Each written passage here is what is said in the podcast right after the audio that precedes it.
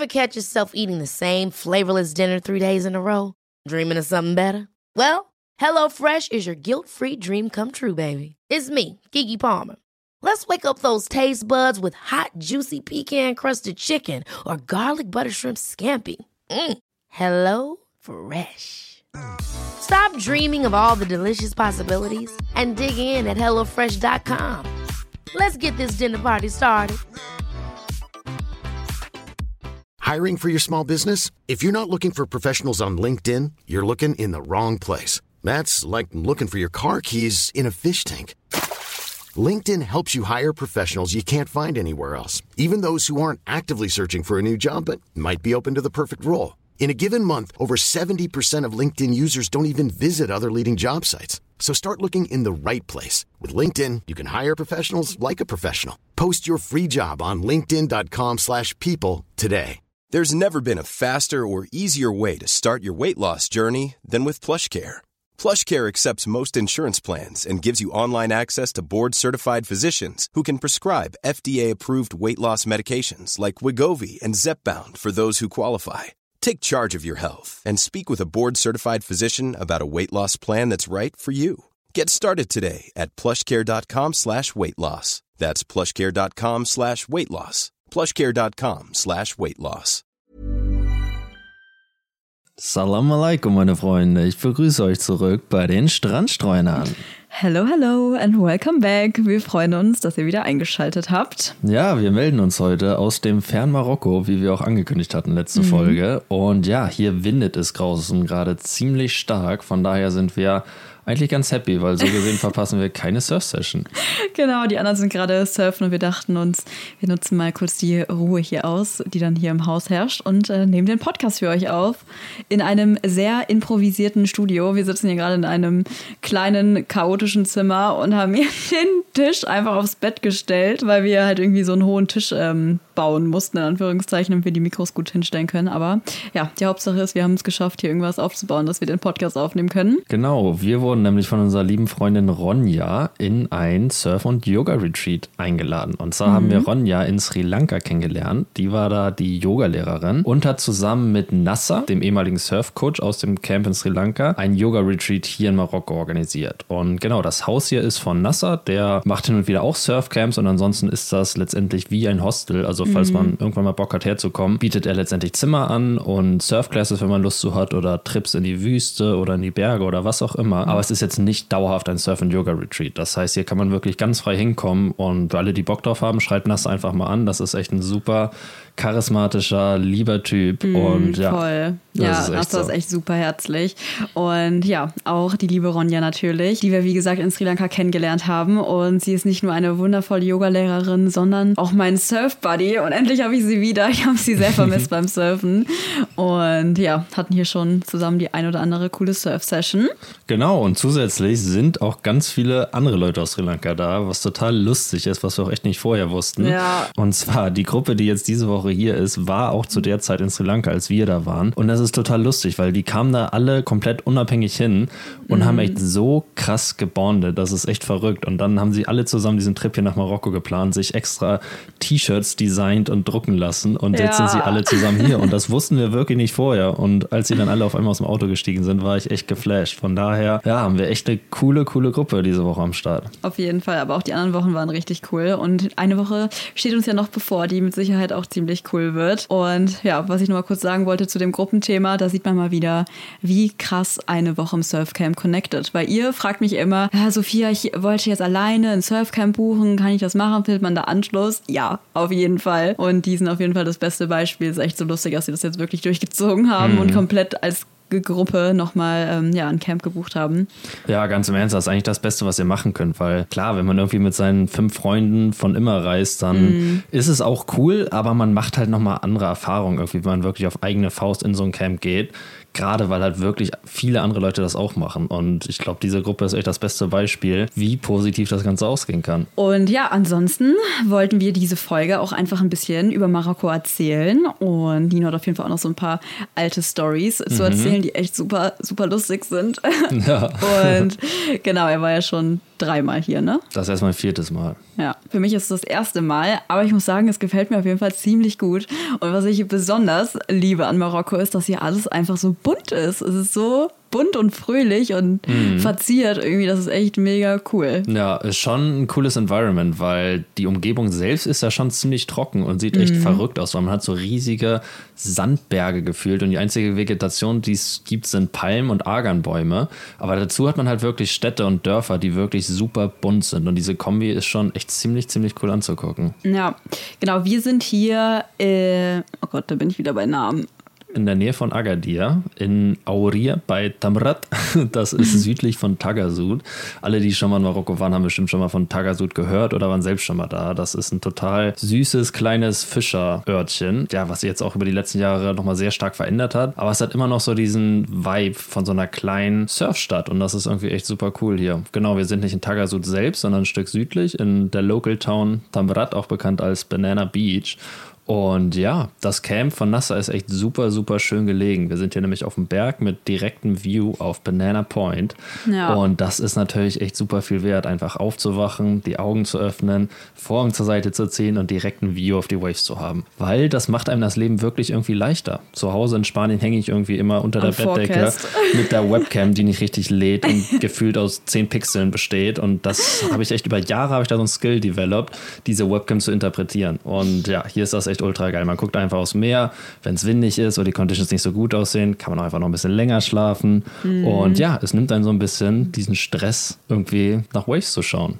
Das ist wirklich ein krasses Privileg hier. Und ja, auf jeden Fall echt ein süßes Örtchen, wo wir hier sind. Es ist auf jeden Fall sehr untouristisch hier jetzt in der Ecke. Und ja, man kriegt hier auf jeden Fall so das pure Marokko Streetlife-Leben mit. Mhm. Kann man so sagen. Aber auch die Locals sind super nett. Und es ist irgendwie Also Ja. am ersten Tag, glaube ich, sogar passiert.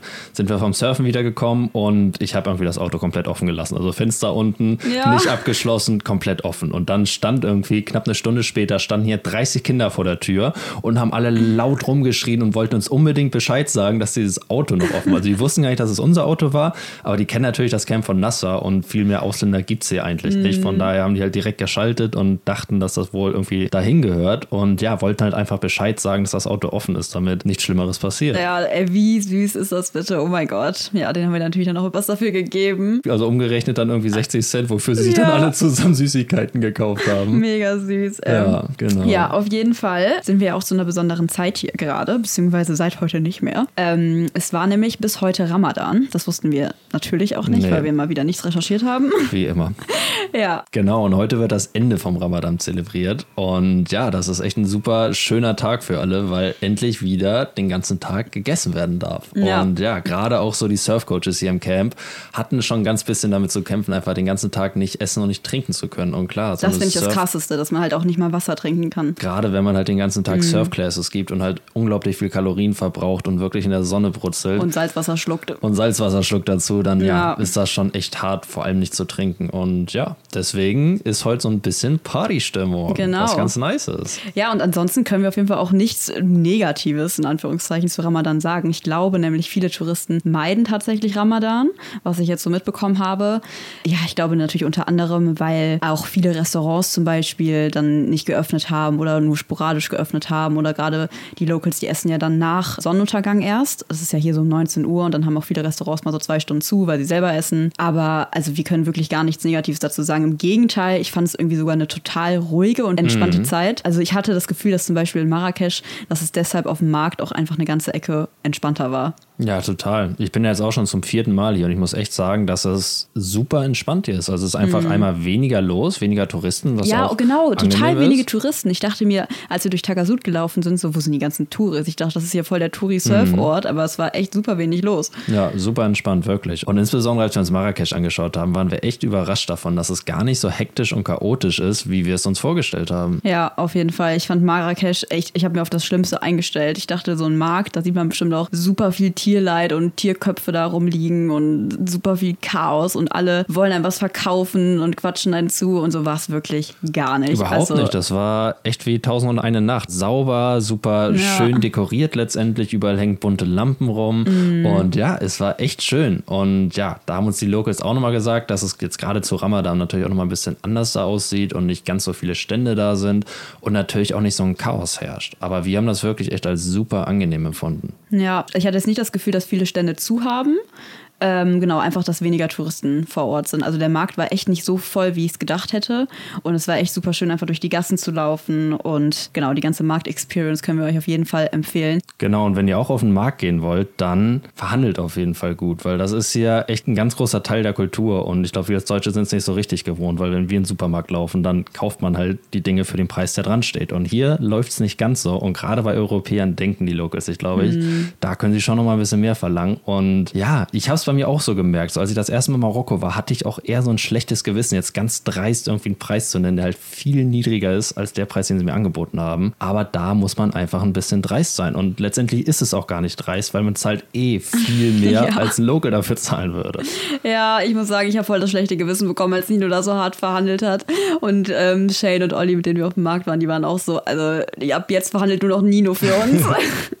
das hat er auf jeden Fall echt gut gemacht. Und ja, wie Nino gesagt hat, letztendlich ist es trotzdem immer noch viel mehr, als äh, genau die Locals dafür zahlen würden. Aber ich meine, es ist ja auch okay, ne? Irgendwo. Genau, da muss man echt eiskalt sein. Und wie gesagt, man soll kein schlechtes Gewissen haben. Und hier ist wirklich alles verhandelbar. Insbesondere mhm. Strafzettel sind auch verhandelbar. Ganz ja, wichtig zu wissen. da kommen wir dann am Ende nochmal drauf zurück. Dann genau. auf jeden Fall auch noch die ein oder andere spannende Story zu erzählen. ja, und an dieser Stelle mussten wir die Folge leider unterbrechen, weil der Wind wirklich so stark geworden ist, dass es echt ultra nervig war. Und jetzt sitzen wir hier zwei Tage später und nehmen die Folge weiter auf. Aber ich muss sagen, es ist eigentlich richtig cool, dass wir ähm, jetzt nochmal zwei Tage dazwischen hatten, weil wir haben in diesen zwei Tagen wirklich etwas erlebt, was wir euch unbedingt erzählen müssen. Also es mhm. ist wirklich so, so krass.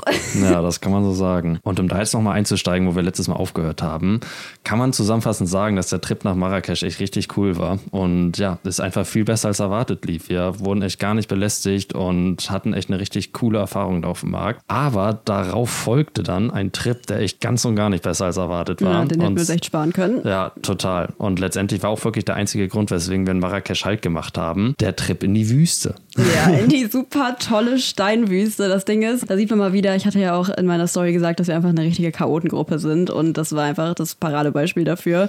Keiner von uns hat irgendwie recherchiert, geschweige denn irgendwas gebucht. Mhm. Wir haben wirklich an dem Tag, wo wir dann in Marrakesch waren, also einen Tag vorher, bevor es in die Wüste ging, uns erst überlegt, in welche Unterkunft wir wollten, weil wir dachten so, ja, okay, das sind ja voll viele Wüstencamps und wir buchen dann einfach irgendeins davon spontan. Mhm. Ähm, ja, dann haben wir erstmal gesehen, dass diese Camps alle ultra teuer sind. Also wir dachten halt, wie teuer kann so ein Camp sein, ne? so ein paar Zelte, Lagerfeuer und so. Ja. Also eher so low-budget-mäßig haben wir uns das vorgestellt. Allerdings sind das halt wirklich so richtige Glamping-Zelte, mhm. Zeltanlagen. Und ähm, das war halt irgendwie gar nicht so unser Vibe. Nee, und aber erstmal muss man noch ein paar Worte zu der Wüste selbst sagen, weil eigentlich die Wüste, die wir im Kopf hatten, war halt wirklich die typische Sahara-Wüste, orangener Sand, wunderschöne Sanddünen. aber dann ist uns am Vorabend aufgefallen, dass diese Wüste ganz im Nord Nordosten des Landes irgendwie ist und man da knapp zehn Stunden hinfährt. Und ja, den Plan haben wir dann kurzfristig über den Haufen geschmissen und dann lief es darauf hinaus, dass wir in eine Wüste in Anführungsstrichen in der Nähe von Marrakesch gefahren sind. die Agafay-Wüste. Und ja, das hätten wir uns echt sparen können, weil das war eigentlich nur so eine Einöde, die in erster Linie aus Stein und hartem Sand bestand und echt jetzt nicht so schön anzugucken war. Ja, nee, also es war wirklich gar nicht special. Ich, ich sag mal so, bei uns hier jetzt, wo wir sind in ähm, Agadir, sieht es eigentlich genauso aus und dass so ein paar mehr Agernbäume hier rumstehen. Mhm. Also das hätten wir uns wirklich sparen können und das Ding ist halt, es war wie gesagt auch echt nicht günstig. Wir haben für dieses eine Zelt, wo einfach nur ein Bett drin stand und wirklich sonst gar nichts, einfach so viel bezahlt wie für die marokkanische Villa, die wir die Nacht davor mhm. hatten, für uns alle. Mit ja. Pool und so eine richtig krasse Anlage. Also ja, es war echt so ein Fail. Und dazu muss man auch sagen, dass das Camp schon so ein bisschen runtergekommen war. Und das Schlimme an der Sache war halt auch, dass wir mitten in der Wüste waren und halt gar keine andere Möglichkeit hatten, irgendwo anders hinzugehen, um was zu essen, geschweige denn Wasser zu kaufen. Das heißt, man ist wirklich in diesem Glamping Camp, was ja. super fancy ist. Und man muss halt alles da im Camp kaufen. Und dann zahlt man irgendwie für eine Flasche Wasser knapp 4 Euro. Das Essen ist wirklich teuer und nicht gut. Und ja, was auch wirklich komisch war, war einfach das Publikum, ne? Ja, wir haben uns so ein bisschen gefühlt, als wären wir wieder in Canggu. Mhm. Also es war so richtige Canggu-Crowd. Die Leute waren alle so ein bisschen too cool for school. Mhm, komplett. Ja, nee, also da haben wir es leider wirklich nicht so wohl gefühlt. Und Ja. wie gesagt, es war auch leider so ein bisschen heruntergekommen, aber trotzdem so voll auf fancy und schick gemacht, was irgendwie so Ja. voll komisch war. Und alles war, wie gesagt, echt übertrieben teuer. Aber wir waren halt einfach darauf angewiesen, Mhm. ähm, dort dann auch zu essen. Ja, das Camp wirkte einfach wie so ein Instagram-Spot, wo Leute Ja, hinfahren, genau. um tausend Fotos zu machen, um dann wieder Der abzureisen. Inbegriff von, also ich finde, dieses Camp hat genau das an Social Media verkörpert, was ich nicht mag. Genau. Komplett. Darauf, ich glaube, so kann man es ganz gut zusammenfassen. Das trifft es. Naja, und auf jeden Fall dachten wir uns so dann, ja, okay, was machen wir jetzt hier in der Wüste? So wandern gehen? Man kann halt auch wirklich original nichts machen. Und es ist jetzt nicht so, dass man Ja. schöne Sanddünen hat, wo man sich reinlegen kann, wo man rüberlaufen kann. Nee, es ist halt einfach eine Einöde. Und da will man jetzt auch nicht unbedingt spazieren gehen oder in der so. freien Sonne vor allem. Genau, und dann werden natürlich auch Aktivitäten angeboten. Mal wieder Monopol, werden natürlich alle vom Camp irgendwie organisiert, sind dementsprechend auch relativ teuer. Und da hatten wir halt auch keinen Bock drauf. Und Ja. zum Glück hatten wir ja unseren Mietwagen und sind dann ein bisschen auf eigene Faust da durch die Wüste gefahren und haben so geguckt, was wir machen können. Und letztendlich haben wir so eine Quad-Tour gemacht, die ich eigentlich ganz cool fand, Sophia eher weniger. Mhm. Ja, ich, die Jungs hatten voll ihren Spaß, aber das ist einfach nicht so cool. Also erstmal wollte ich nicht selber fahren, weil ich bin einmal in meinem Leben Quad gefahren und ich finde es einfach total schwer zu lenken. Ich finde, es ist so komisch, weil das so steif ist und ich bin ja in meiner äh, Kindheit viel Motocross gefahren und finde es deswegen halt voll komisch, weil das ist halt einfach viel einfacher, so ein Motorrad zu lenken als so ein Quad. und total. dann hatte ich so einen kleinen Unfall und deswegen wollte ich halt nicht mehr selber fahren. Und ja, da saß ich halt bei Nino hinten drauf. Und das war irgendwie nicht so geil, weil ich habe eigentlich die ganze Zeit nur Staub gefressen und es war voll unbequem und diese Stäbe da hinten haben voll doll in meinen Po gedrückt. Das war richtig. Ja, äh, es hat schon von Anfang weh. an nicht so gut angefangen, weil wir haben alle so richtig coole Motorradhelme bekommen und Sophia hat dann so einen runden, kaputten Vespa-Schlummi-Helm bekommen, wo das Visier nicht mehr oben geblieben ist. Das heißt, das ist Ja. die ganze Zeit so ins Gesicht gefallen. Die sah richtig uncool aus, Mann. Vor allem wollten wir auch Content machen, so ein bisschen. Ich dachte mir so, okay, egal was wir filmen, es sieht eh kacke aus, weil ich aussehe wie der größte Vollidiot. Genau, weil euch. dazu war es halt auch super windig und entweder du hattest halt deinen runden Astronautenhelm auf oder halt 100 km Wind in den Haaren und das sah natürlich auch nicht so cool aus. Nee. Aber naja, wir hatten auf jeden Fall unseren Spaß, weil, also für mich war es das erste Mal, dass ich Quad gefahren bin und wie Sophia schon gesagt hat, ist es echt gewöhnungsbedürftig, habe ich auch so empfunden. Aber nach einer Weile haben wir uns dann schon so ein bisschen eingegroovt und ja, Ja. dann hat schon Spaß gemacht. Ihr wart den- auch gut schnell unterwegs mit mit, den denen Dingern. rumzuheizen. Ja, die waren auch schneller als erwartet. Und es war halt cool, dass wir jetzt nicht irgendwie in so einer Gruppe mit 30 Leuten unterwegs waren, sondern es waren echt nur wir auf drei Quads und Mhm. mit unserem Local Guide und sind dann da halt so ein bisschen durch die Wüste geheizt. Und das war schon ganz cool, muss ich sagen. Ja, es war aber auch wirklich das Einzige, was man da machen konnte, neben Kamelreiten, was natürlich nicht für uns in Frage kam. Mhm. Ja, also das passt dann auch wieder zu der Crowd, die da am Start war. Das ist alles so ein bisschen Mhm. Total. verstrahlte Leute, die halt alle Kamelreiten machen.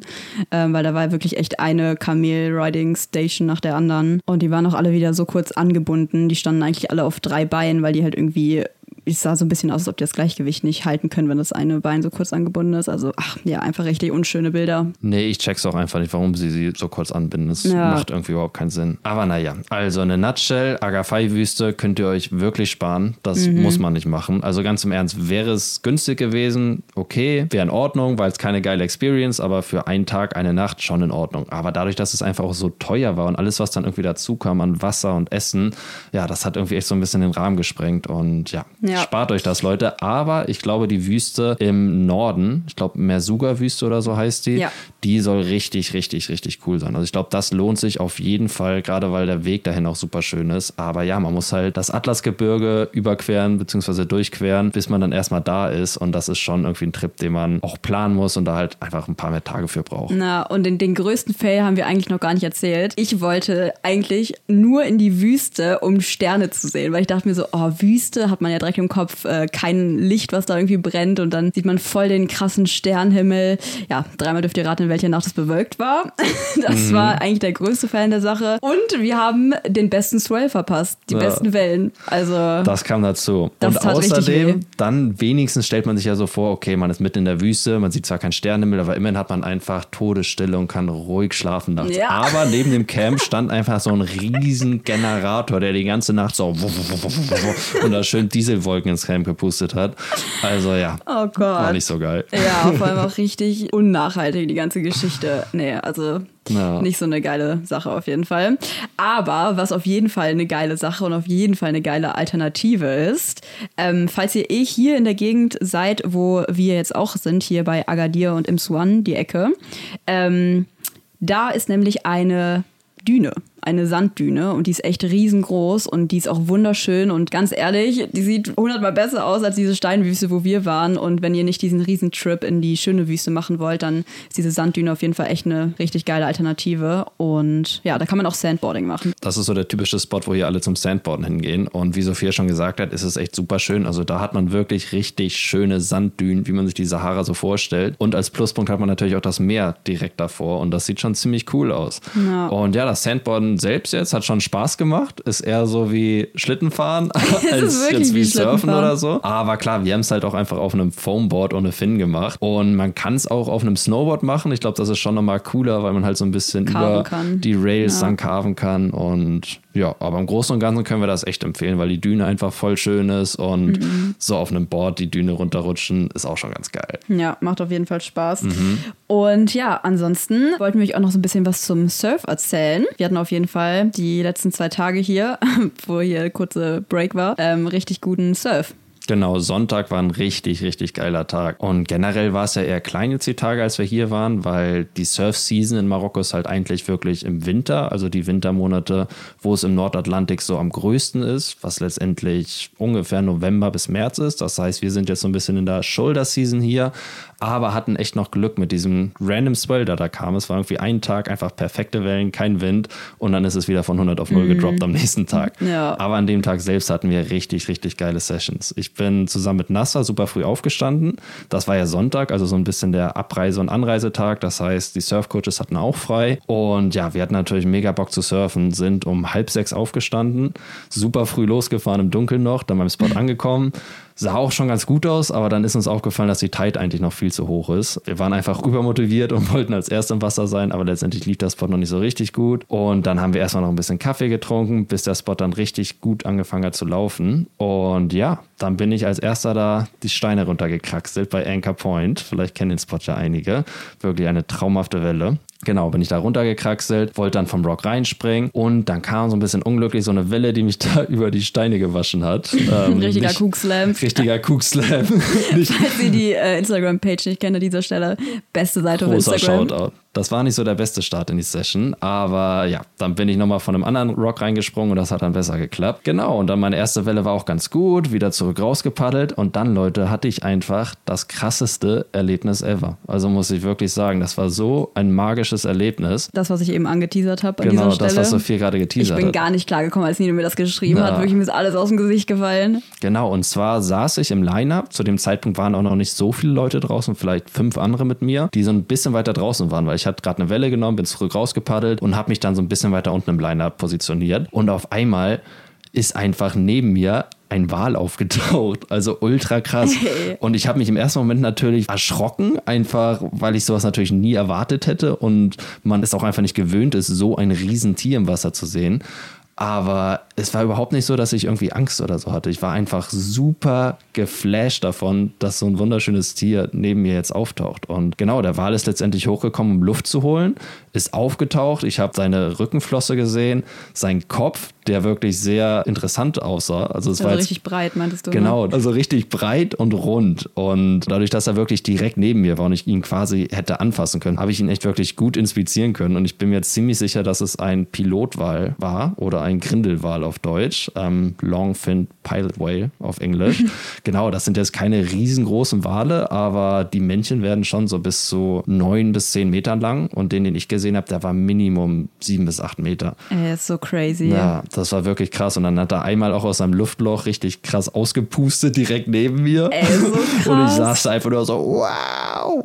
Das oh war mein so Gott. Krank, ich ärgere mich so doll, weil ganz ehrlich, ich gehe eigentlich immer, also wenn Surf für mich zu groß ist, an dem Spot zum Beispiel wäre ich jetzt auch nicht surfen gegangen, weil er sehr sketchy ist und ich glaube, da wäre es ein bisschen zu groß für mich gewesen. Ja, normalerweise sitze ich ja immer am Ufer und schaue nie nur beim Surfen zu und wenn dann mal sowas passiert, dann sitze ich natürlich nicht da, um das irgendwie einzufangen. Ja, das war so ein krasses Erlebnis. Auch diese Aura, die das Tier irgendwie auf mich hatte, weil ich hatte einmal in einer vorherigen Folge erzählt, als ich so ein Hai in Indonesien gesehen habe und jetzt kein Hate gegen Haie, aber da hatte ich irgendwie ein anderes Gefühl bei der Sache. Auch Ja, weil klar. das, klar, jetzt war es auch einfach ein, ein anderes Setting und an dem Spot war ich alleine draußen, es war neblig und es war eh so ein bisschen sketchy alles und jetzt bei Anchor Point waren ja auch andere Leute.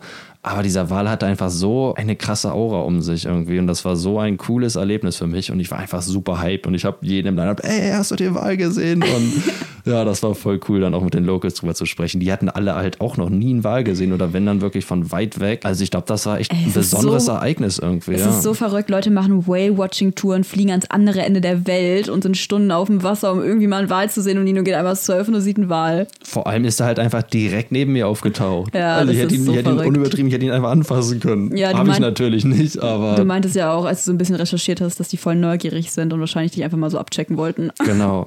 und schwimmen darum. Ja, ja, trotzdem ist es, glaube ich, eher ungewöhnlich, dass sie wirklich so nah ans Ufer kommen und vor allem einfach in so einem Line-Up bei einem Surfspot chillen. Mhm.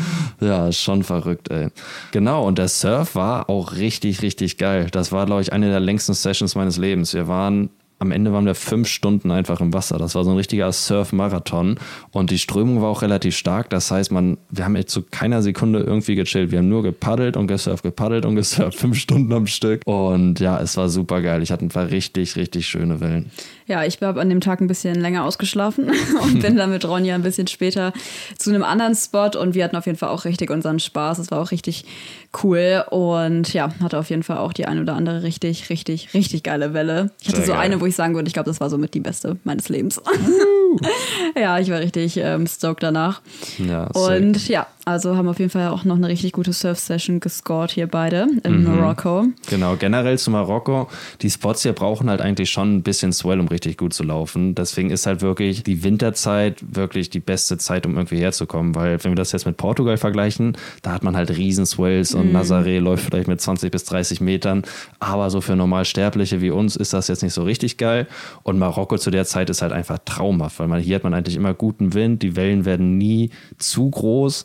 Und ja. man hat halt echt einfach perfekte Point Breaks. Und ja, jetzt sind wir natürlich zu so einer Brückenseason da und haben jetzt auch nicht damit gerechnet, irgendwie jeden Tag Pumping Waves zu haben und sind deswegen ziemlich happy, dass wir diesen einen richtig geilen Surftag hier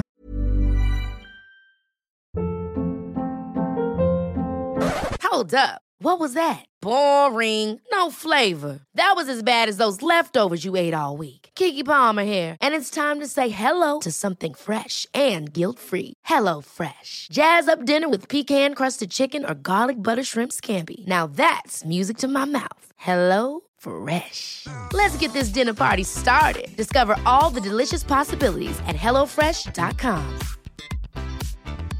Hiring for your small business? If you're not looking for professionals on LinkedIn, you're looking in the wrong place. That's like looking for your car keys in a fish tank.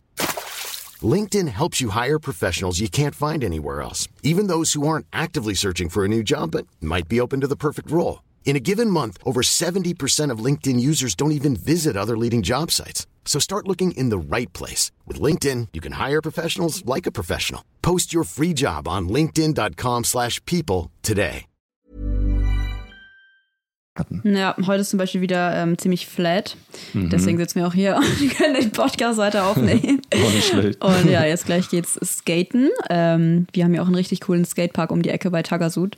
Ja. Hatten wir das schon mal Zelt am Anfang? Ich glaube noch nicht. Nee, noch nicht. Der Skatepark ist echt mega geil. Der ist so ein bisschen auf dem Berg hinter Tagasud gelegen, mit Blick aufs Meer. Und das ist echt so ein Skatepark, den ich übertrieben doll feiere, weil der einfach so schön gemacht ist. Der ist halt so ein bisschen Moroccan-Style und So halt auch in den bunt. Farben angemalt und hat einfach super coole Skate-Elemente. Ist jetzt nicht so ein klassischer Street-Skatepark, sondern hat echt schöne, kurvige Ecken und ist gerade so für Surf-Skates echt mega spaßig. Ja, die View bei Sunset ist halt auch einfach mega, wenn da die Sonne untergeht und du Mhm. dann richtig schön aufs Meer gucken kannst. Das ist echt ziemlich nice, weil da halt wirklich perfekt die Sonne untergeht. Und generell in Marokko liebe ich es halt auch so, dass es hier einfach so bunt ist und alle Häuser haben eine andere Farbe und ja, es ist einfach richtig fröhlich. Da Mhm. läuft man einfach mit einem guten Gefühl durch die City. Ja, schon cool. Zum Skatepark fahren wir heute wahrscheinlich mit dem Taxi, weil wir momentan nicht mobil sind. Genau, und an der Stelle können wir auch noch mal ein paar Tipps bzw. Warnungen aussprechen, Ja. was einfach Mietwagen in Marokko angeht. Weil ja, wir hatten irgendwie nicht so richtig Glück oder ich weiß auch nicht genau, was verkehrt lief, aber wir hatten ja eigentlich zwei Mietwagen. Und zwar sind wir in Marrakesch angekommen, hatten dann einen Mietwagen, mit dem wir dann hier nach Tagasud fahren wollten, um dann wieder zurück nach Marrakesch zu fahren, um dann den nächsten Mietwagen in Agadir zu nehmen.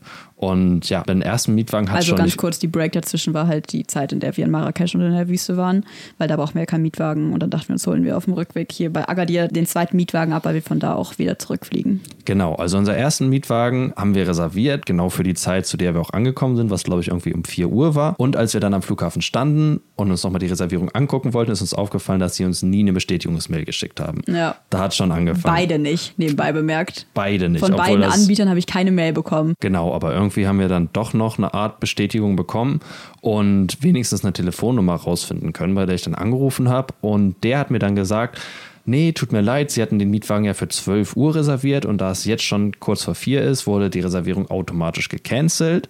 Inklusive Reservierungsgebühr natürlich. Und jetzt könnte er mir nur einen Mietwagen anbieten, der aber ungefähr zehnmal so teuer sei. Ja, da fing es schon an. Da meinte ich, ähm, habe mich natürlich so ein bisschen aufgeregt, aber da ließ sich eigentlich überhaupt nichts machen.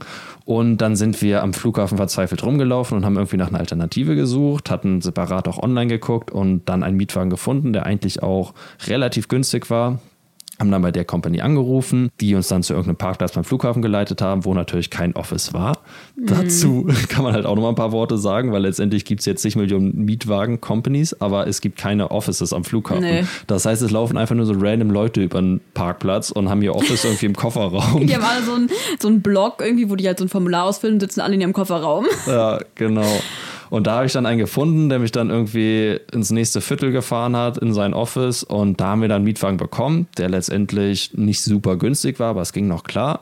Und mit dem waren wir eigentlich auch sehr zufrieden. Das ähm, Schlamassel kam dann eher, als wir unseren Mietwagen in Agadir abholen wollten. Ja, genau. Olli und Shane haben uns dann da rausgeschmissen nach unserem Wüstentrip und wollten da dann unseren Mietwagen abholen. Und ja, dann standen wir da erstmal mit allen unseren Sachen in der Hand. Und auch da war das Ding wieder, dass es auch keine Offices gab. Und wir sind dann erstmal eine halbe Stunde über den Parkplatz gelaufen, haben alle möglichen Leute angesprochen und gefragt, wo diese Mietwagenstation ist. Und irgendwann kam dann einer, der ähm, genau gesagt hat, dass er sein Office um die Ecke hat und hat uns dann auch mit seinem Auto wieder mitgenommen und aber nicht in irgendein Office gefahren, sondern einfach zu so einer random Tankstelle. Also das war halt einfach so ein, ja, eine Tankstelle, wo halt auch so Tische und so waren, wo man halt eigentlich essen konnte. Und der hat uns dann erstmal da hingesetzt, meinte so, ja, sit down. Und wir saßen dann da und da kam schon so ein Typ, der gefragt hat, ob wir was essen wollen. Wir so, nee, wir sind hier äh, für den Mietwagen. Und er so, hä, Mietwagen? Was für ein Mietwagen. Ja, also ähm, ja, richtig random alles. Auf jeden Fall, genau, war dann das Problem, dass wir den Mietwagen nicht bekommen haben, weil ich hatte den Mietwagen gebucht und Nino als Fahrer eingetragen, ähm, also als ersten Fahrer. Und ähm, hatten noch alles ausgefüllt, wollte dann die Kaution mit meiner Kreditkarte hinterlegen, weil Nino keine Kreditkarte hat. Und dann ging das nicht. Er meinte dann, nee, ähm, weil der erste Fahrer muss auch derjenige sein, der die Kaution mit seiner Kreditkarte hinterlegt. Und schlussendlich konnten wir den dann aus dem Grund nicht buchen und hatten dann keinen Mietwagen. Und die Stornierungsgebühr war einfach 95 Prozent des Gesamtpreises. Ja. Also wir haben irgendwie so 5 Euro wiederbekommen, aber eigentlich haben wir den gesamten Mietwagen für die Zeit bezahlt. Ja, es hat mich so doll geärgert, dass ich dann noch dachte, ähm, okay, aus Prinzip buchen wir jetzt keinen zweiten, also nicht nochmal einen neuen Mietwagen, weil ich es gar nicht eingesehen habe, nochmal so viel Geld für einen Mietwagen zu bezahlen. Ja, also unterm Strich ist es natürlich immer noch relativ günstig für einen Mietwagen im Gegensatz zu anderen ähm, Ja. Orten. Aber ja, auf jeden Fall sind wir dann einfach mit dem Taxi zurückgefahren. Genau, also im Großen und Ganzen kann ich euch schon irgendwie empfehlen, ein Auto hier zu mieten. Insbesondere wenn ihr surfen wollt, ist es schon irgendwie wichtig, einfach mobil zu sein und rumfahren zu können.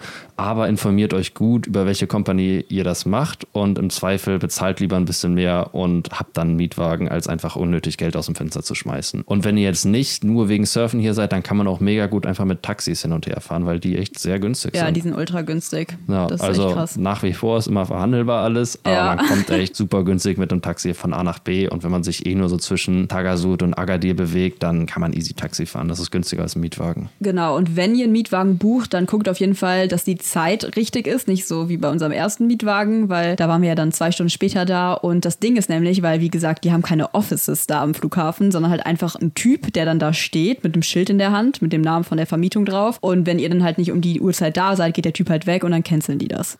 Ja, also letztendlich funktionieren die Dinge hier in Marokko vielleicht ein bisschen anders, als wir das so aus Europa gewohnt sind. Aber irgendwie klappt es unterm Strich dann meistens schon. Und ja, man muss sich jetzt nicht irgendwie abschrecken lassen oder ein komisches Gefühl haben, wenn man dann am Flughafen abgeholt wird und zu einer Raststätte gefahren wird und das eigentlich gar kein Office ist, weil der Typ, der meint es eigentlich gut mit uns. Der hat jetzt irgendwie, Ja. der hat da keinen Profit von gemacht und diese Stornierungsgebühr, die wir gezahlt haben, die ging dann letztendlich auch an den Broker, über den wir halt den Mietwagen gebucht Mhm. haben. Und der hat eigentlich nur probiert, uns zu helfen und hat uns dann auch noch zu einem Taxistand gefahren und ein Ja. Taxi für uns besorgt, den Preis verhandelt. Also der wollte uns wirklich nur helfen. Und generell sind die Leute schon alle super hilfsbereit und mega lieb. Aber es ist schon so, dass man einfach viele random Sachen so erlebt, Ja. die man jetzt nicht so erwarten würde oder es halt auch nicht so gewohnt ist aus Europa. Und das finde ich auch echt crazy, weil wir waren ja vorher in Südspanien und letztendlich von der Luftlinie her ist Marokko halt nur irgendwie 15 bis 20 Kilometer entfernt. Und wenn man da mit der Fähre rüberfährt, ist man eine halbe Stunde oder so unterwegs und landet auf einmal in einer komplett anderen Welt. Und das Ja. finde ich schon echt verrückt. So in Spanien liegen alle nackt am Strand und dann kommst du hier an und einfach,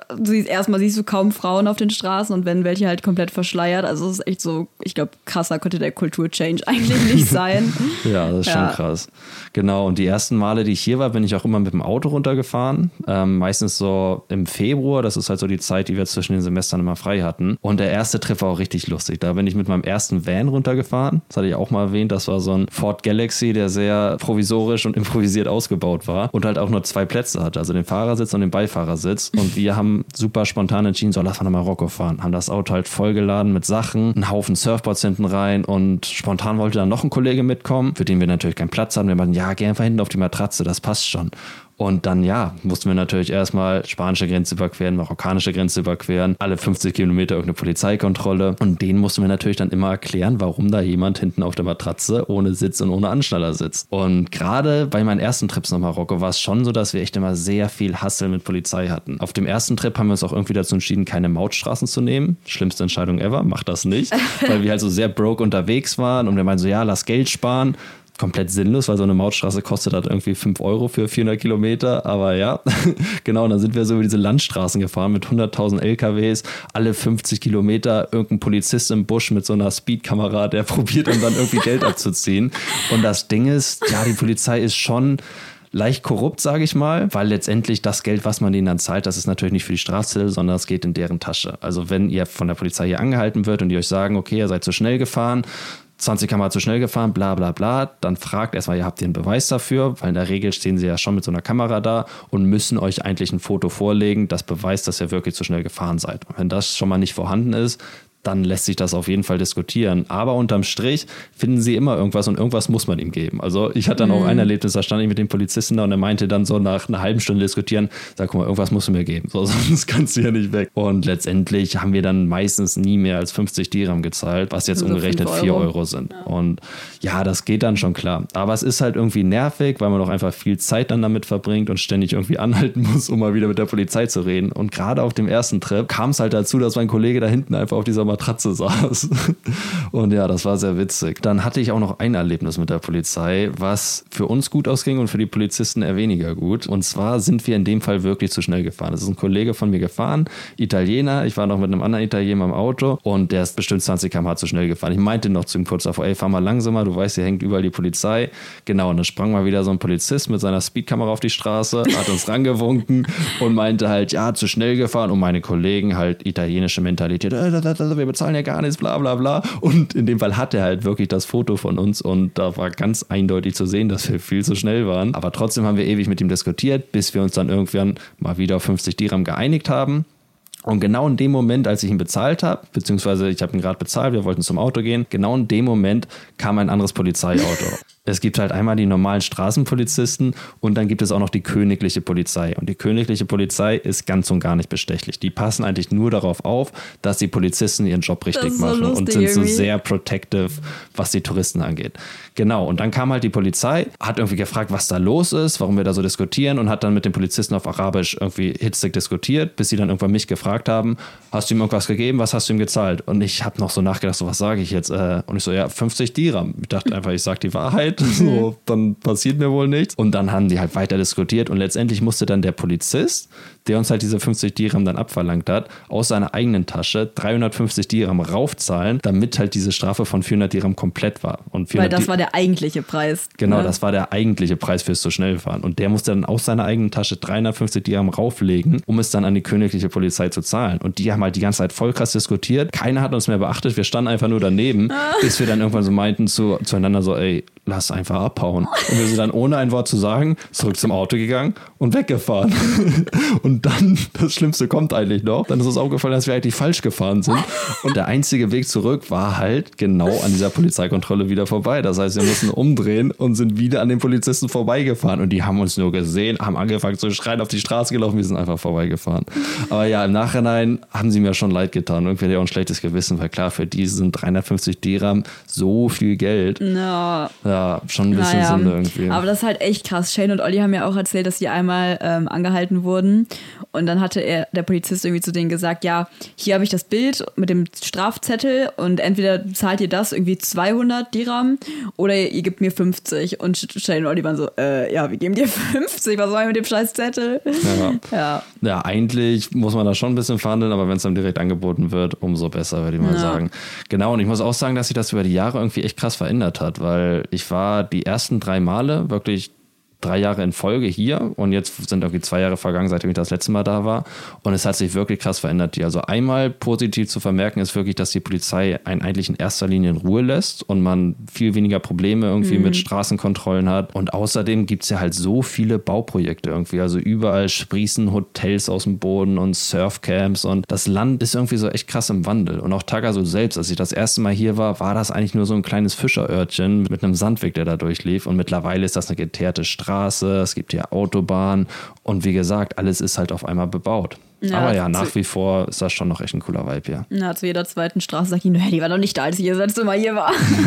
Ja, ja aber es ist irgendwie auch ganz cool. Also ich finde gar nicht, dass es so überlaufen ist oder so. Das wirklich überhaupt nicht. Also gerade in Tagasud auch dachte mhm. ich mir so, mhm. okay, wo sind die ganzen Touristen? Also da waren halt schon so zwei, drei touristischere Cafés, was aber mm. irgendwie mhm. auch ganz cool ist, finde ich. Und mit so ein paar Vegan-Options auch. Mm. Auch nicht mhm. mal schlecht äh, so zwischendurch. Weil wenn man halt hier marokkanisch, local, vegan essen möchte, dann bleibt einem halt eigentlich wirklich nur gedünstetes Gemüse.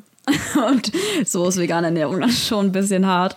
Aber ja, wie gesagt, die paar Cafés hier, die retten einen dann auch manchmal zwischendurch. Ja, doch im Großen und Ganzen finde ich das lokale Essen schon ziemlich geil. Aber klar, als Veganer ist das dann schon immer schwer, hier irgendwie wirklich passende Optionen zu finden. Und meistens läuft es dann darauf hinaus, dass es einfach nur Gemüse Tagine ja. mit Gemüse ist, genau. Genau, es ist halt wie vegane Ernährung noch vor 30 Jahren war, überall. So ja. mittlerweile bei uns in Europa gibt es ja so viele Ersatzprodukte. Genau, aber auch in Tag also gibt es so Cafés, wo es Falafelburger gibt ja, und da gibt es schon ein paar gute Optionen. Und es gibt viele Cafés mit Hafermilch-Options. Also generell würde ich schon sagen, dass das eigentlich eine coole Zeit ist, zu der wir momentan da sind. Also wenn ihr wirklich Pumping Swell haben wollt, kommt lieber am Februar. Aber ich muss schon sagen, dass jetzt momentan einfach viel weniger los ist als die letzten Male, die ich hier war. Und ich empfinde das wirklich als super entspannt. Und gerade wenn ihr irgendwie surfen lernen wollt oder noch Anfänger seid, ist das echt eine mega coole Zeit, jetzt herzukommen, weil man nach wie vor ein bisschen Wellen hat, die aber nicht so groß sind, weniger Strömung im Wasser ist und es sich einfach viel authentischer und lokaler anfühlt. Und was ich hier auch echt schön finde, was ich auch schon anders gesehen habe, ist, dass man das Gefühl hat, dass die Locals sich wirklich ganz gut um die Straßen, Hunde und Katzen kümmern. Also echt viele stellen hier ähm, so Schälchen vor die Tür, wo die halt immer Essensreste reinpacken und teilweise auch Fisch. Also ich sehe hier total viele mit so Fischgräten auch drin, wo die Katzen sich natürlich auch echt immer mega drüber freuen.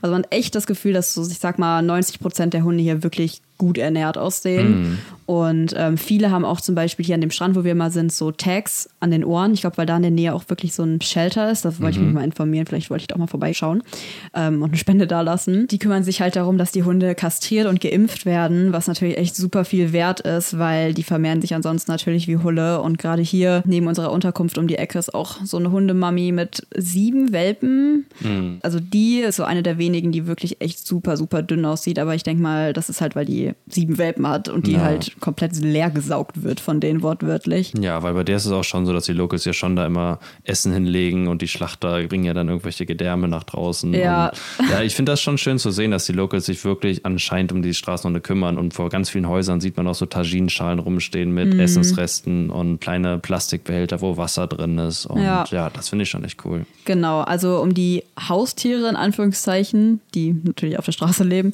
wird sich hier schon ganz gut gekümmert, aber aber um die Nutztiere, in Anführungszeichen, ich mag dieses Wort eigentlich nicht, ähm, ja, wird sich auf jeden Fall weniger gut gekümmert. Und da sieht man echt wirklich auch echt Schlimmes. Gerade bei den Kamelen zum Beispiel, die werden hier ja auch viel für Strandritte missbraucht. Und gerade die haben halt echt unterm Bauch teilweise alles wund durch diesen Gurt vom Sattel. Und ja, das scheint die halt überhaupt gar nicht zu interessieren. Genauso wenig wie die Touristen, die sowas machen.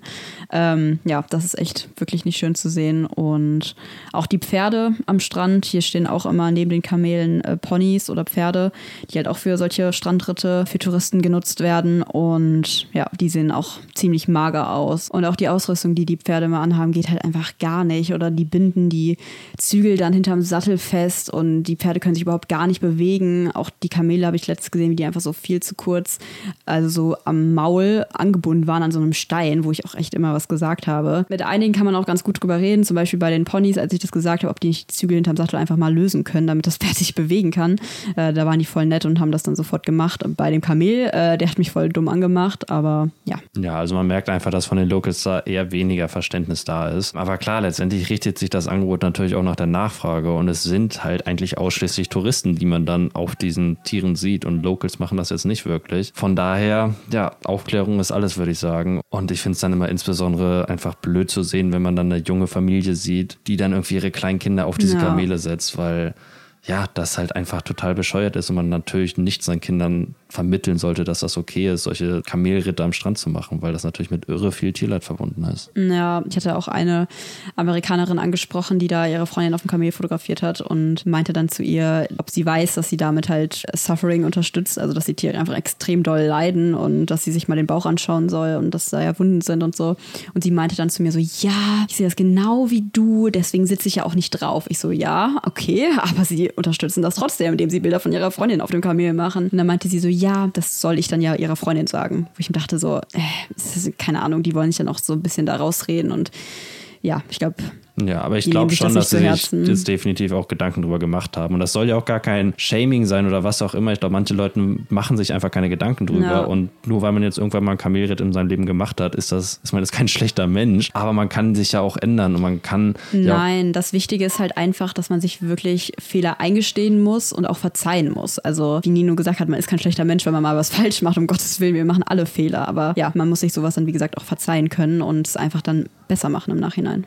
Genau. Also im Großen und Ganzen ist Marokko schon einfach richtig geil. Ich bin nicht ohne Grund zum vierten Mal hier und kann es jedem nur empfehlen, herzukommen. Insbesondere wenn ihr surfen wollt, ist das einfach so ein Paradies hier. Ich nenne es auch immer so ein bisschen das Indonesien vom Nordatlantik, weil hier einfach so viele perfekte Point Breaks laufen. Ja. Und das ist schon einfach mega, mega, mega cool. Vor allem, wenn ihr Regular seid, weil das hier alles rechte Wellen sind. Genau.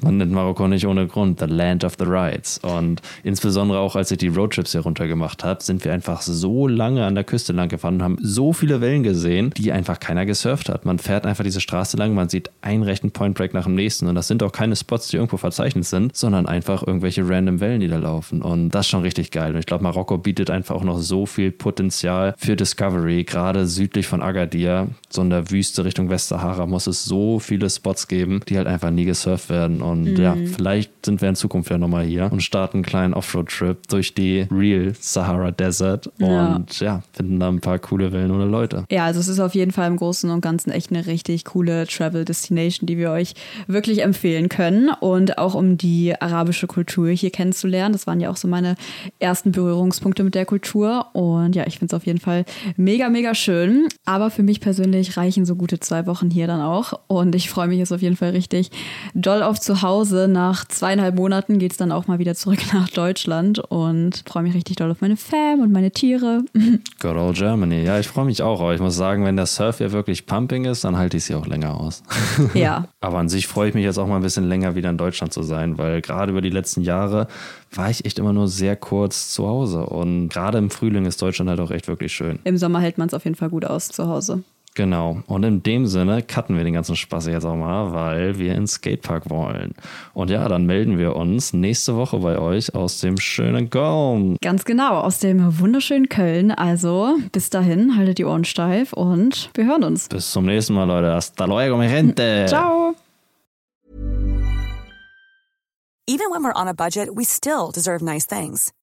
Quince is a place to scoop up stunning high-end goods for 50 to 80% less than similar brands. They have buttery soft cashmere sweaters starting at $50, luxurious Italian leather bags, and so much more. Plus, Quince only works with factories that use safe, ethical, and responsible manufacturing. Get the high-end goods you'll love without the high price tag with Quince. Go to quince.com slash style for free shipping and 365-day returns. Okay, I have two new obsessions that I need to share with you. Impress No Glue Press-On Manis and Impress Press-On Falsies Lashes. Trust me, these are getting ready game changers. Both require no glue, so there is no damage to your natural nails and lashes, no mess, and no annoying dry times. Just one step and you're done. Boom. Instant glam. Visit impressbeauty.com slash presson and use code PRESSON25 at checkout for 25% off Impress Manicure and Press-On Falsies. Ever catch yourself eating the same flavorless dinner three days in a row? Dreaming of something better? Well, HelloFresh is your guilt-free dream come true, baby. It's me, Kiki Palmer. Let's wake up those taste buds with hot, juicy pecan-crusted chicken or garlic butter shrimp scampi. Mm. Hello Fresh. Stop dreaming of all the delicious possibilities and dig in at HelloFresh.com. Let's get this dinner party started.